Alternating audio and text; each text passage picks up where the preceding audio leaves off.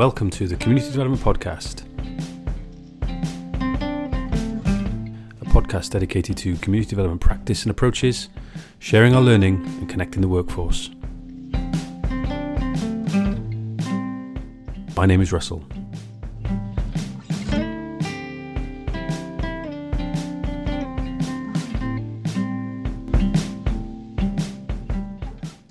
On in the coronavirus lockdown, certainly early on in the UK, I put a plea out on various social media platforms, encouraging and inviting people to get in touch to share with me the the early initial reactions, reflections, responses to the coronavirus hitting communities.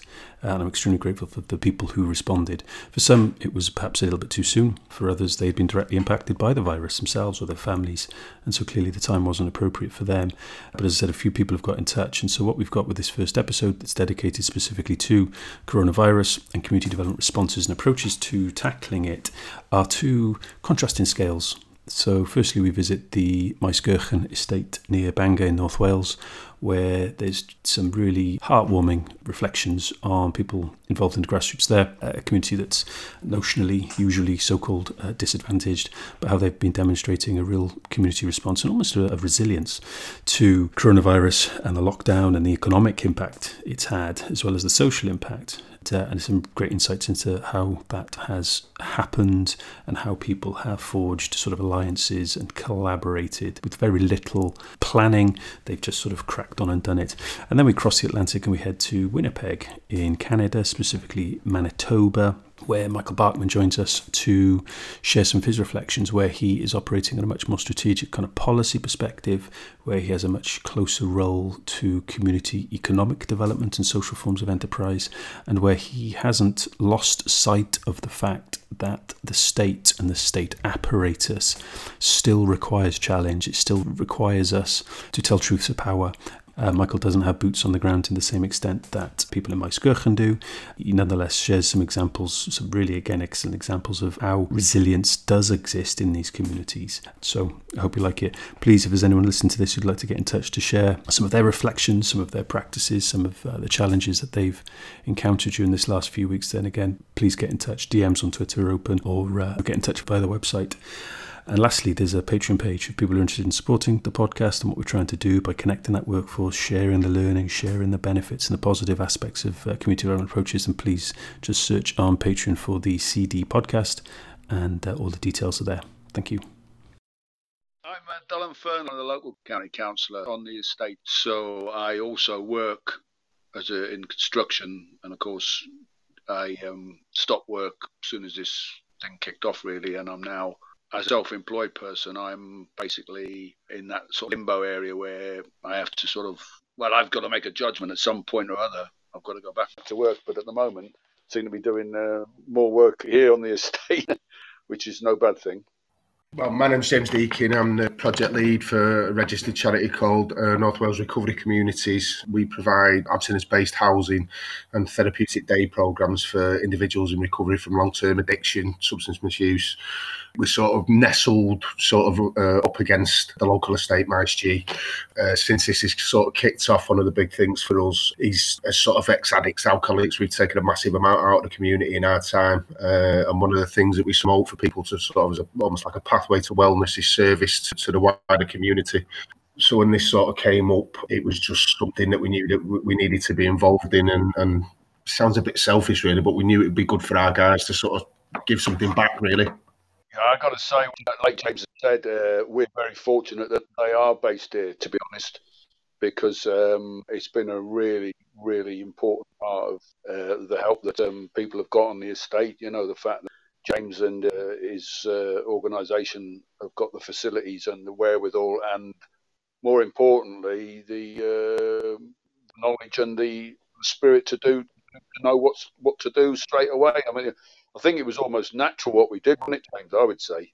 Yeah, I think that's one thing that we've been sort of quite lucky with the connections were there already, weren't they, between us and, and kind of all on a similar page, really. That, you know, that we just knew that there was going to be uh, people in need regardless of the circumstances and, and sort of no judgment from any of us really attached to anybody, you know, what, what the situation were. It was just a case of sort of needing to get in there and fill that gap straight away. So, yeah a bit awkward for us the first couple of days because it kind of it was Jess that sort of sparked this for us because normally our, all our sort of money and finances are all targeted towards individuals in recovery. So Jess had approached us on the first day, sort of basically saying there was individuals in need, but there were still guys that were actively using it. It was like, mm, well, we, we can't afford to fund that sort of stuff really.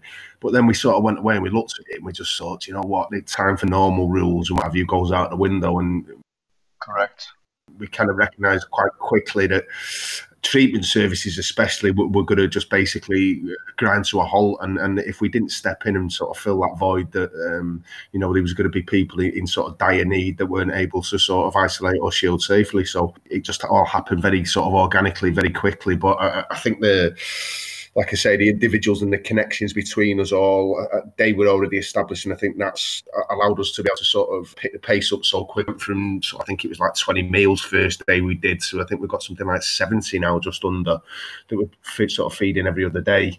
It's growing and growing. But like I say, we could hit the ground running with it, really. You know, there's an ethos, there's the, that, that those kids already were already in place and you're just able to, to crack on with things. There's none of that trying to form partnerships, get to know each other. That the work that you've done previously together just allows you to mobilise. James is absolutely bang on the money. I think we've just just haven't really taken any notice of tape and stuff. The luckiest thing is, is because of the estates a deprived area anyway. We've got a strong community group or you know organisation here, and MaesNi is obviously part of that. So we were already had the framework for helping people anyway. Despite before this pandemic hit, all, all it is is giving us more of a focus really to do to do stuff. And as James says, it's it's it's more to do with um, the immediate needs that are, that pop up. And within a week, well, within a day, James had sourced a load of money. Within a week, we'd provided electric, food, and whatever needs to uh, uh, to anybody that wanted it on the estate. Yeah, yeah. Basically, it's sort of in a nutshell, really. That's sort of say we, as a, as a voluntary sort of group or organisation, we've been involved in a local community group on my street for a number of years. Really, again, just with this idea to try to put something back into the community. And again, I think it's been really sort of helpful, sort of having. I know for Jess, she probably sort of feels kind of a bit not left out, but because she, with her own issues, she's having to sort of shield. But it, it's been good having somebody sort of at a, you know on a coordination level just pick up the requests and get them sort of filtered down to myself and Dylan and you know we're actually going out and getting that leg work done as well so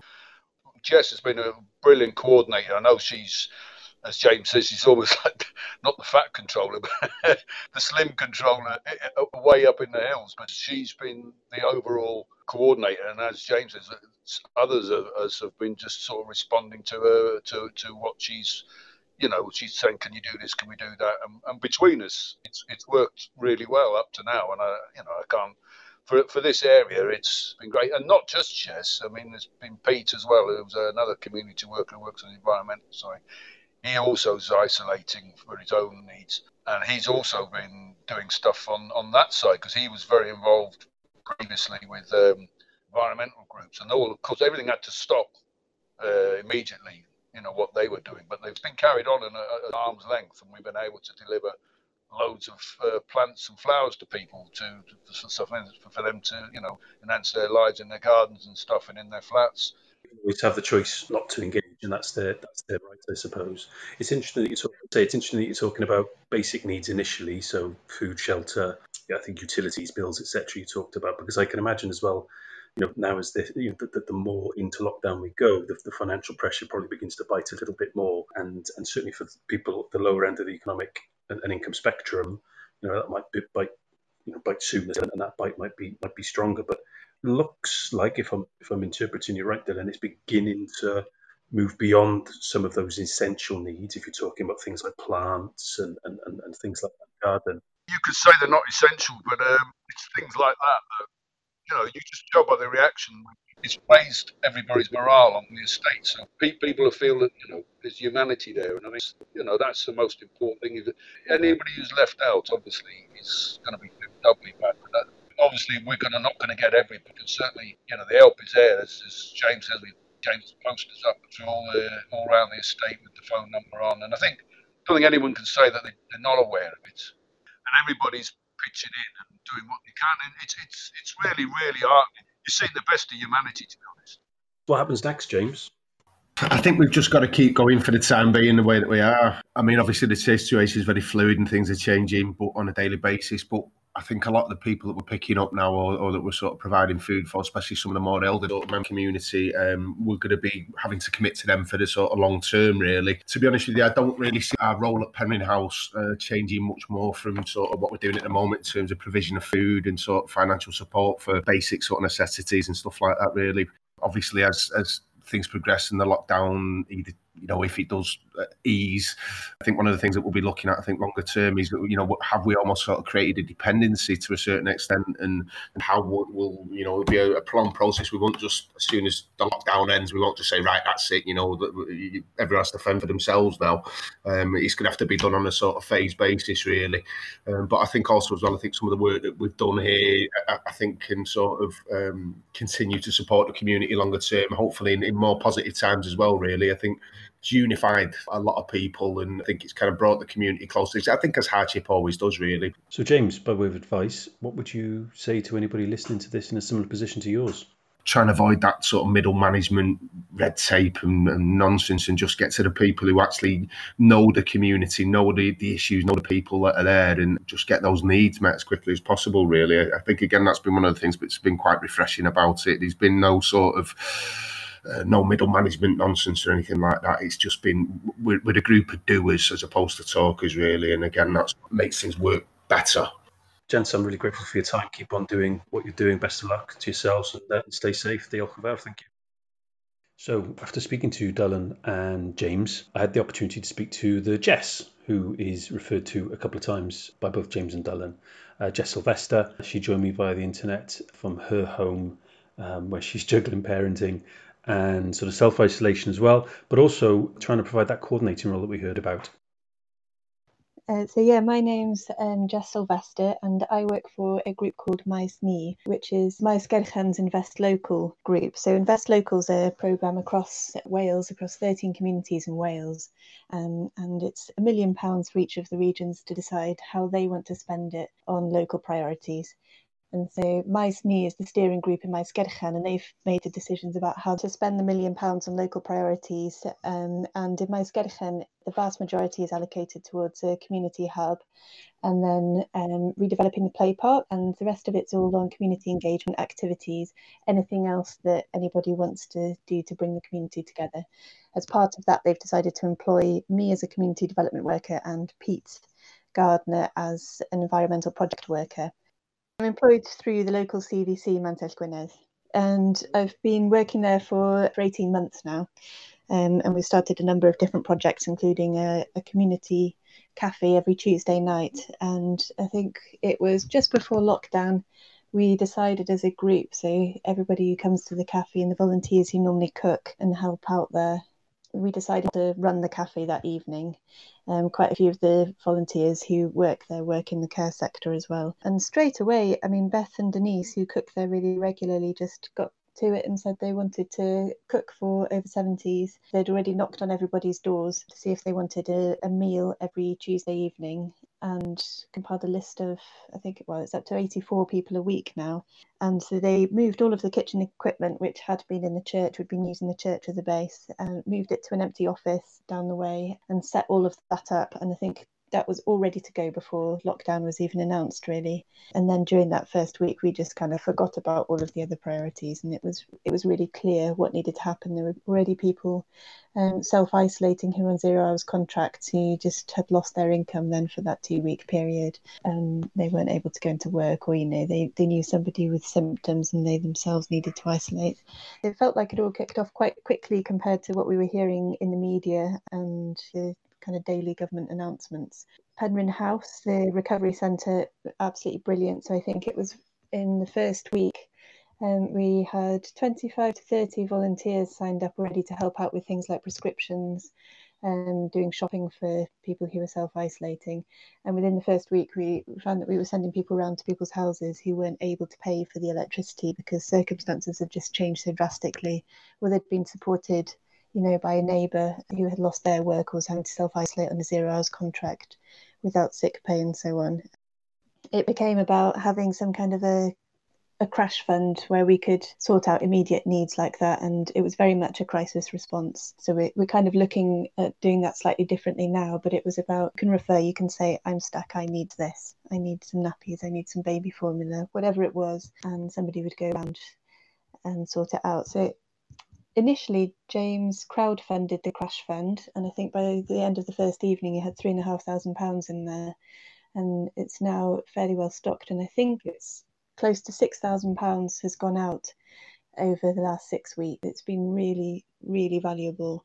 It's about the five week universal credit wait. People didn't have any kind of financial barrier or savings necessarily to cover that. It all came as a bit of a surprise, uh, waiting for furlough. And it's been, yeah, food, electricity, and so on, just immediate needs. Um, they also started, so Dylan Fernley, the councillor, started picking up all the FareShare um, surplus donations from the supermarkets. That was something we sorted out quite early on, and distributing it in bags to anybody who needed food and was struggling with that.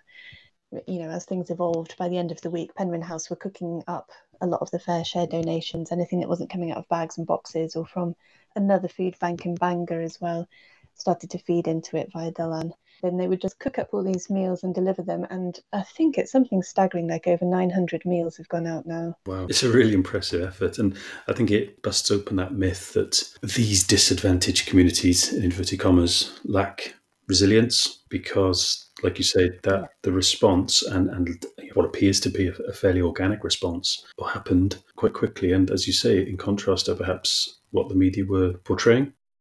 Yes, we kind of saw it in lots of different ways. You know, it's it's down to the nice things like you know, there's a few streets who play bingo once a week, and there's, there's all sorts of other things going on as well. But people are they look after each other.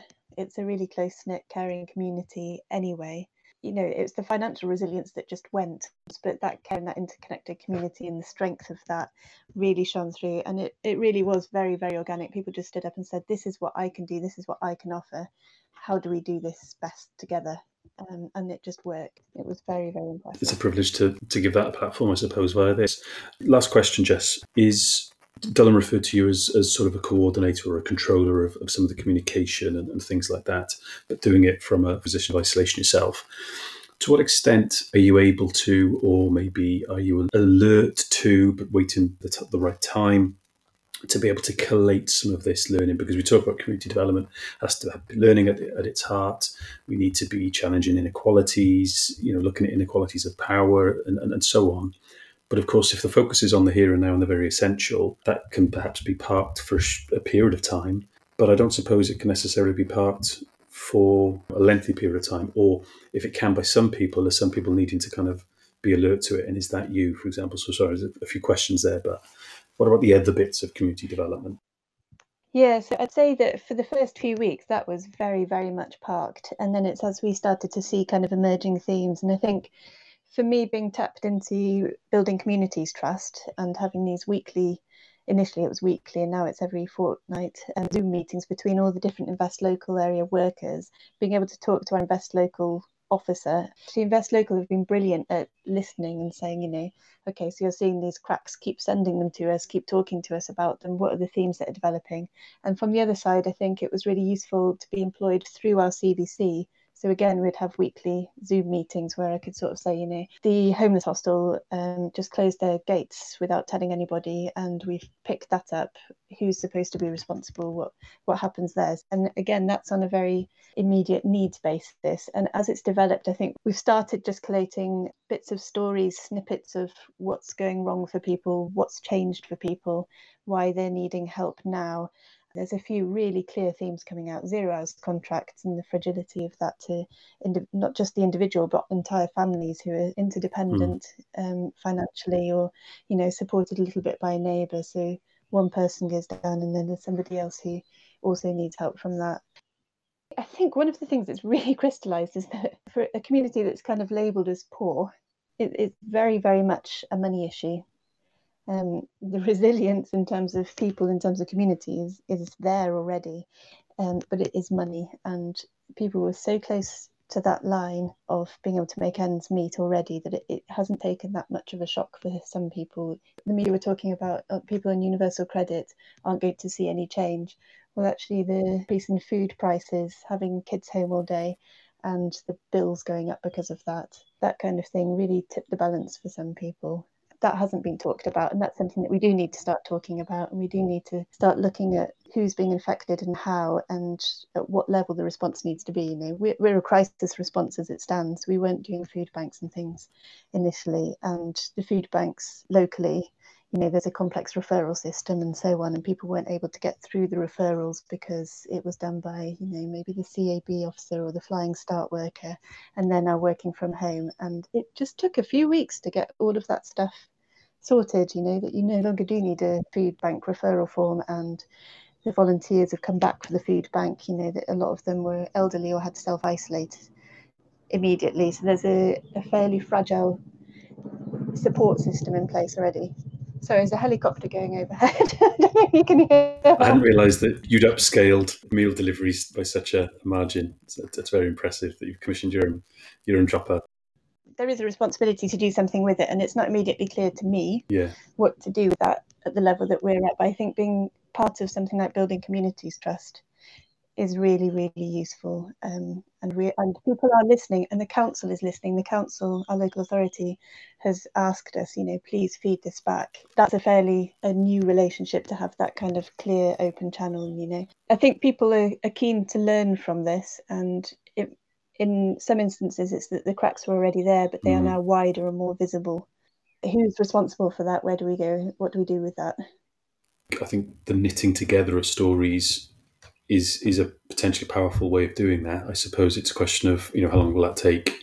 To what extent can we enable people to articulate their own voices to tell their own stories? I've recorded another podcast this morning around social prescribing and again stories is, is, is part of that broader canvas then if you like I think there still remains a role, uh, as there always has done, perhaps more acutely now, for people like yourself, the community workers who have got, if not boots on the ground, they're, they're listening.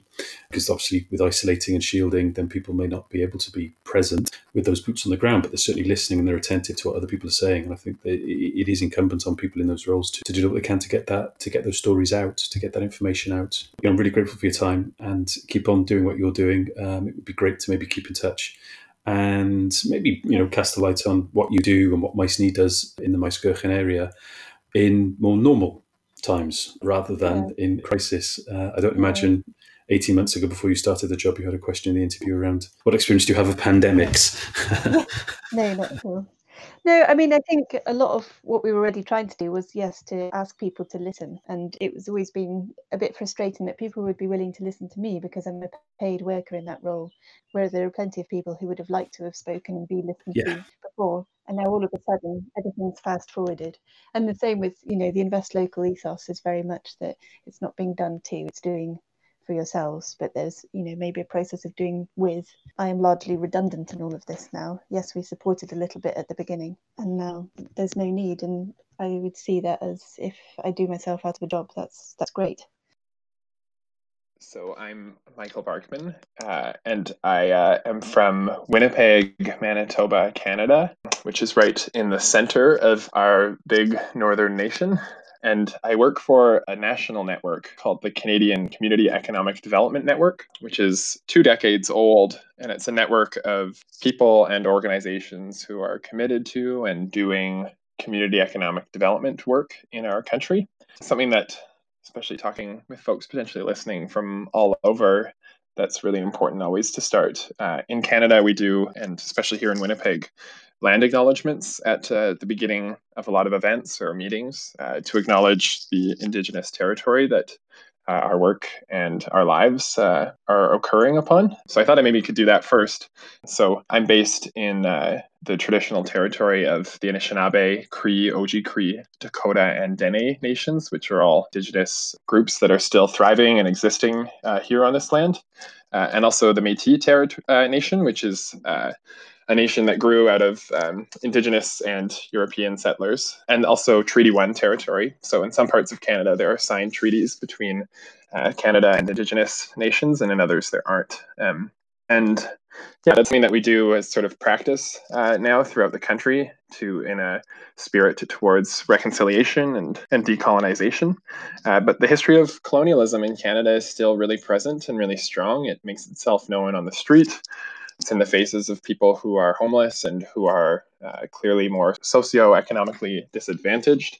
Uh, and during times of crisis like COVID 19, it really rears its ugly head uh, in terms of who's most impacted in really acute ways from things like a health crisis or the climate change crisis or other things that are going on. And then tying it to our work across the country, which is that uh, it's, I think, the tradition that we have in many ways is really uh, indigenous led. Um, community development in uh, in my network in my organization uh, originates from something called the Neechi principles.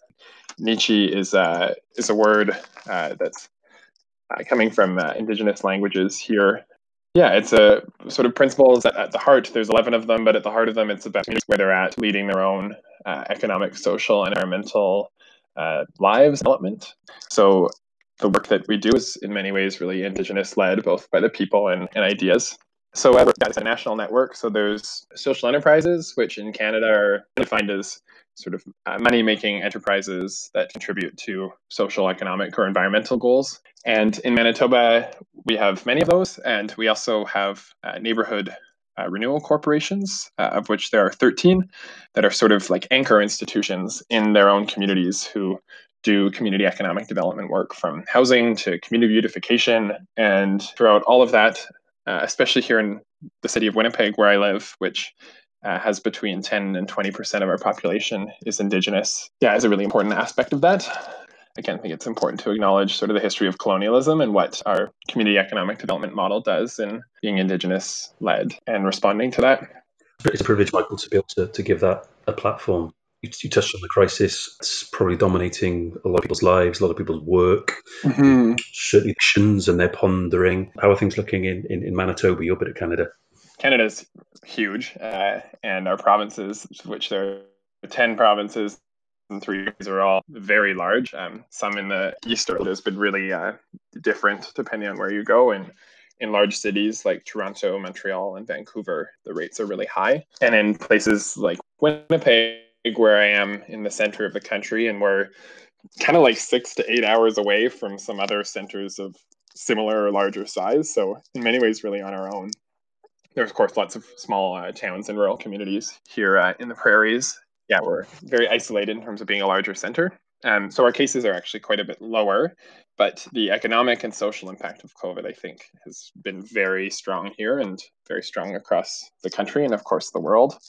So I think what we're seeing, not necessarily the same stories of huge health challenges, and it looks like our health system is really ready to take that on, but definitely some of the the economic and social challenges. And uh, like I said before, this is happening across the world. That uh, you know the line of sort of going around that the disease can impact uh, everybody. It doesn't really differentiate uh, between rich and poor is true in terms of the health impacts, but the mm-hmm. social and economic impacts, uh, it's not true you know, when I just walk around our city and have biked around to try and get get outside and get fresh air, it's so obvious just um, seeing the the wealth discrepancy and then how people are are living from large mansions in traditionally places where sort of colonizers lived initially and now mostly uh, white white people live to spaces that are much more indigenous uh, and racialized communities in our city that uh, have a lot of people who are low income to the places where people are waiting in line for food banks um, and practicing social distancing in those sort of scenarios while people have so many other immediate needs is is really hard. Mm. But there are beautiful stories of how communities are responding, uh, and I think that's a really interesting dynamic, I guess, in our in our world and uh, sort of in our community development world here is that's been longstanding is um, at what scale does the community respond and at what scale do we need state or sort of government response? And i think in the past we've tried to settle on sort of a balance that things like healthcare and education uh, are really important that they're they're run and operated by the state. But in lots of other instances community entities and community owned entities uh, and that idea of ownership is really important that it's not necessarily government led or government owned, but it's community owned and uh, government funded in lots of ways. Um, so a lot of those sort of groups that are really democratically uh, running what their operations are and really responsive and, and in touch with the communities that they're in. They're doing some amazing stuff. There's probably seen this across the world, but people who provide services to women or, or non-binary or trans folks who are seeing an increase in domestic violence because of the because of isolation or providing these amazing services at a socially distanced and safe way to make sure that women uh, have somewhere safe to go and are getting the food and, and care and shower and, and health services that they need. There's another great collaboration that I love between a local social enterprise that's called The Cutting Edge. It's a sewing social enterprise, and it was thinking that it might have to close. It hires and employs a number of newcomer women to Winnipeg. And then instead, they pivoted and shifted to start creating masks. Um, yeah. And then got some promotion through another enterprise, local investment towards employment, and they're selling the masks out of a local hardware co op that was also struggling financially. And I've seen all three of their businesses go up. So I just love that collaboration between social enterprises, co ops, and nonprofits uh, who are seeing what the need is and then still able to employ people at a time when employment's really hard. So there's lots of stories like that. And you talked earlier about a focus on community enterprise then and, and social forms of enterprise. That particular example suggests to me that there's a resilience that can be found fairly intuitively, fairly autonomously by those enterprises themselves. Whereas perhaps the usual narrative can sometimes be that these sorts of disadvantaged communities would be another sort of proxy for this. They lack resilience. Whereas that suggests to me that there mm. is more than they're usually given credit for. I totally agree. And I think, yeah, resilience is a really good word to describe it. And, you know, also we've talked about an asset based approach, and there are such strong assets in these communities that have been historically economically and socially disadvantaged um, in terms of like where we're seeing mutual aid outside of sort of maybe organizations or nonprofits that exist in a an incorporated sort of way, yeah. just community members coming together really organically to support each other, and and that's happening really strongly in some of these communities in a different way, I think, than places where people are holed up in their very large homes and maybe only going out to a large big box grocery store and that's their only occasion to leave the house. But instead, in some of these communities they're supporting the local shop and supporting each other in a in a different way although that's uh, maybe a generalization and there's definitely people in lots of communities who are who are resilient and who are making this through this and struggling in their own way. But you're right, absolutely, that uh,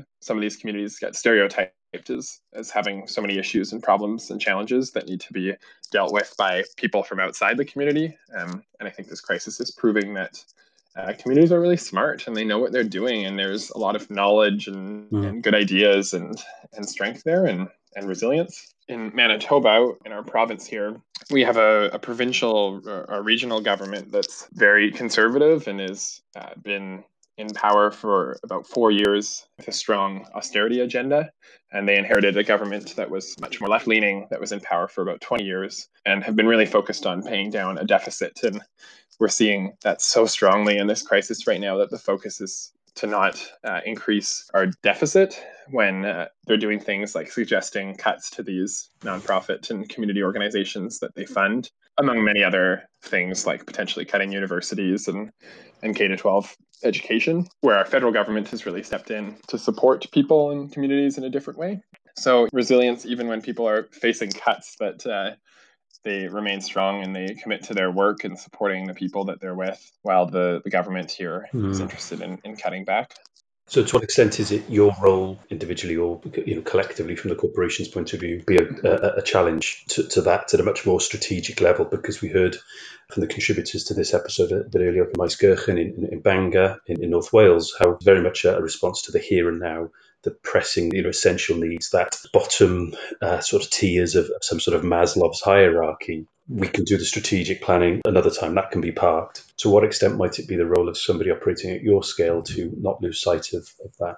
I'm really kind of privileged and lucky to be in the role that I am. So I do my job is focused on public policy and community organizing and community advocacy within the, our network, so the Canadian Community Economic Development Network. So I haven't been doing some of the, the frontline work that our members are in ensuring people get the food that they need that day or ensuring indigenous communities get sort of the, the immediate needs that they need or, or supporting each other. Um, so yeah, I feel a lot of privilege to be able to be in the role that I'm in, but also a lot of responsibility. Uh, so we have a strong sort of democratic mandate from the member organizations, whether they're social enterprises or community organizations or nonprofits, who have really given us a, a strong policy mandate to say to the government, look, like now at the time for cuts and austerity, nor is it ever now is the time to make sure that these uh, groups doing essential work have the finances and resources they need to continue to do community led development work. So, my job has been a lot of organizing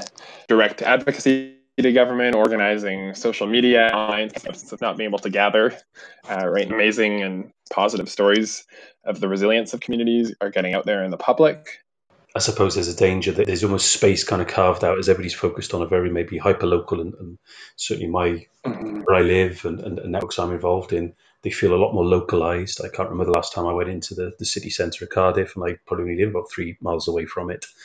And that connection to the hyperlocal, uh, and of course, communities of, of interest and, and, shared characteristic as, as well, needn't be particularly local in the geographical sense. But there's a danger, I worry, that certain spaces are being vacated, whether that's around policy, whether that's around about challenging the state, whether it's around about focusing on inequalities, because there's this renewed emphasis on people's basic uh, essential needs.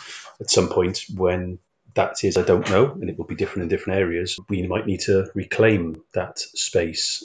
If, if we work hard from a community development perspective to, you know, get a, a, place around the table, so to speak, there's a danger that when that table reconvenes, we can be overlooked, we can be forgotten, and we've got to almost fight for that place all over again. And that, that would be my worry. That I think is a, a real concern. And yeah, sort of seeing, um, I don't know, interesting conversations around sort of moving from the conversations we're having much more into the mainstream about local or community like economic development or economic support and supporting local or supporting community and like also not wanting to see that sort of at the expense of collective global wellness and uh, and not wanting that as like a xenophobic sort of response or racist response potentially yeah. to, to China that sort of thing. Um, it's really great to see increasing emphasis and understanding of local. I mean, here we're thinking a lot like we're an agricultural heartland, but like we don't have at all the capability to support our own food needs. Mm. So seeing a, a conversation much more about food security and supply chain and supporting local. And I think that's really great, but not at the expense of sort of potential xenophobic or racist understandings of the rest of the world. So that's, I think, a balance there to understand. We're not so much in crisis mode and crisis response, but really appreciate the the time to uh, talk about our work here.